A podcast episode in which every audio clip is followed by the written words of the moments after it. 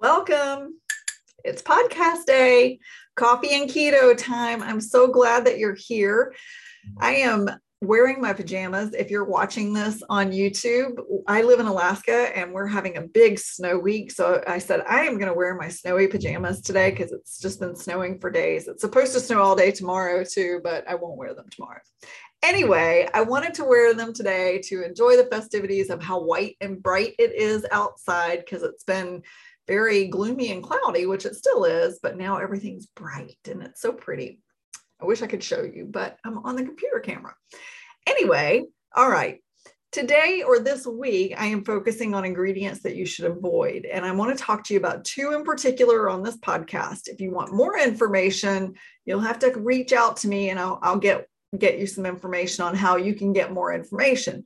But in the meantime, we're going to talk about two very important ingredients that I want you to avoid.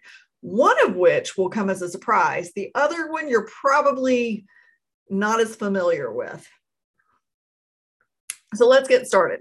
The first ingredient I want to talk to you about avoiding is flaxseed. Yep, I know. I know they say all the time that you need to eat flax, you need to enjoy flax, you need to have flax in your diet. It's so good for you, it's great for your digestion, blah, blah, blah. So let's talk about it for a second. Flaxseed is highly estrogenic. And when I say it's highly estrogenic, I don't mean the good estrogen. Let me tell you something, ladies who are listening to this podcast, the only estrogen that you need in your body is the estrogen that your ovaries produce. And when you go through menopause, the ovaries stop producing that estrogen, but that doesn't mean that you're not a woman anymore. You don't need to replace that estrogen through phytoestrogens. You don't need to replace that estrogen through estrogenic food. And here's why there are two really bad types of estrogens in your body, the phytoestrogen being one of them. Those estrogens do really unkind things to our bodies, especially men, but women too. One of which is to make boobs bigger. And I don't know about you, but I'm pretty happy with mine. And I don't know any men who really want to have big boobs that want to be men.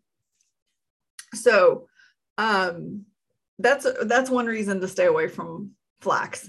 Another reason is those estrogens promote cancers, ovarian cancer, cervical cancer, prostate cancer, um, you know, cancers of the organs and stomach cancer. And, and of course, you don't want that. You don't want that kind of, of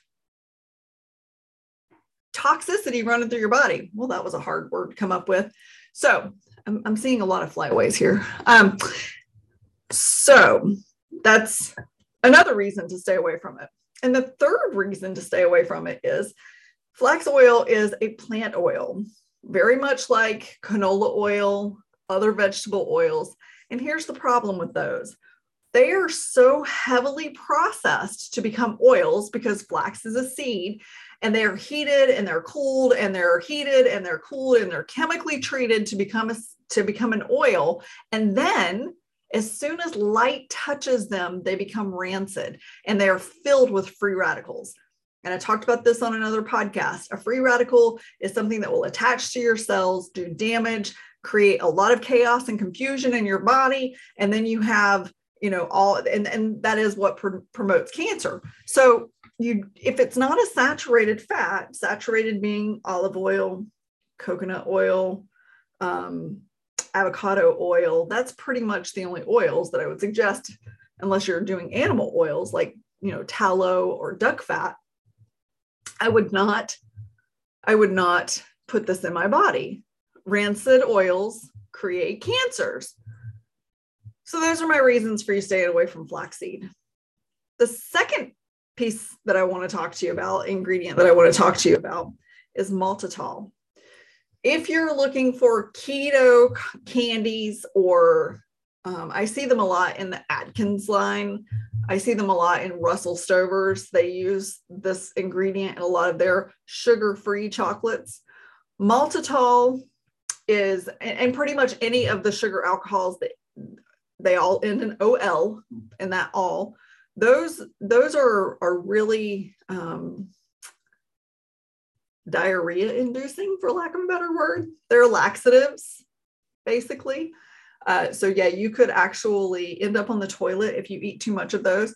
And think about it. If your beloved gave you a box of sugar-free candies that were filled with maltitol, and you're like a lot of people and you ate the whole box in a day or two, odds are you're sitting on the toilet because that's a lot of sugar alcohol to put into your body. And here's the other thing you actually only excrete through your feces about 15% of that sugar alcohol. The rest of it goes into your bloodstream. It does make your blood sugar higher than using something a little more natural, such as stevia or monk fruit or allulose. But at the same time, it's also hydrogenated, which means that they are going in there and they're breaking up the chemical process or the chemical compound of that sugar alcohol to turn it into a sugar alcohol by fractioning it and making it hydrogenated um, or hydrogenating it to make it into the sugar alcohol. Think high fructose corn syrup, think um, trans fat, think heart healthy not.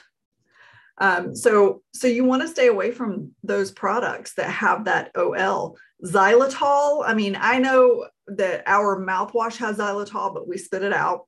I actually use unsweetened toothpaste now because of xylitol. A lot of chewing gums have xylitol in them. Um, and if you're swallowing while you're chewing gum, you're getting xylitol in you. It's it could be worse. I mean, I a chew a piece of chewing gum. Actually, I have some. Let's take a look at it. A piece of chewing gum. You know, you're getting so little xylitol. But even this, this is like the cleanest gum I've ever found in my life. And for those of you who are listening on the podcast, it's by a company called Project Seven. I find it in our local health food store, but the main ingredient is xylitol. And then they have, you know, some stevia in there too.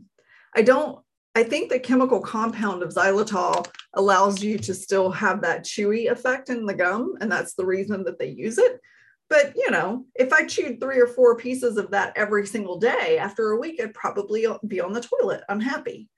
Um, so you know, fractionated, laxative.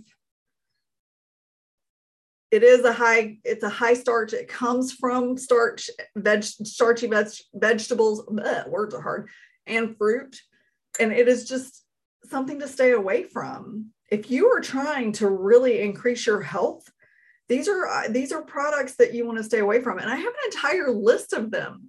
If you're interested in finding out more, please reach out to me. I've given you two big ones because think about everything that ends in OL. The only one that I would suggest that you don't use for a sweetener, but um, a lot of times women, when you get UTIs, and men, men get UTIs also, they'll suggest D-mannitol for you for being able to use the restroom because it's a diuretic. So it will help you flush your system out. Apart from that, you want to stay away from anything that has all, and you only want that if you're trying to flush your system out. You don't want to take it every day. So, um, yeah, that is my educational podcast for you today. I'm going to have a bonus podcast up for you later this week.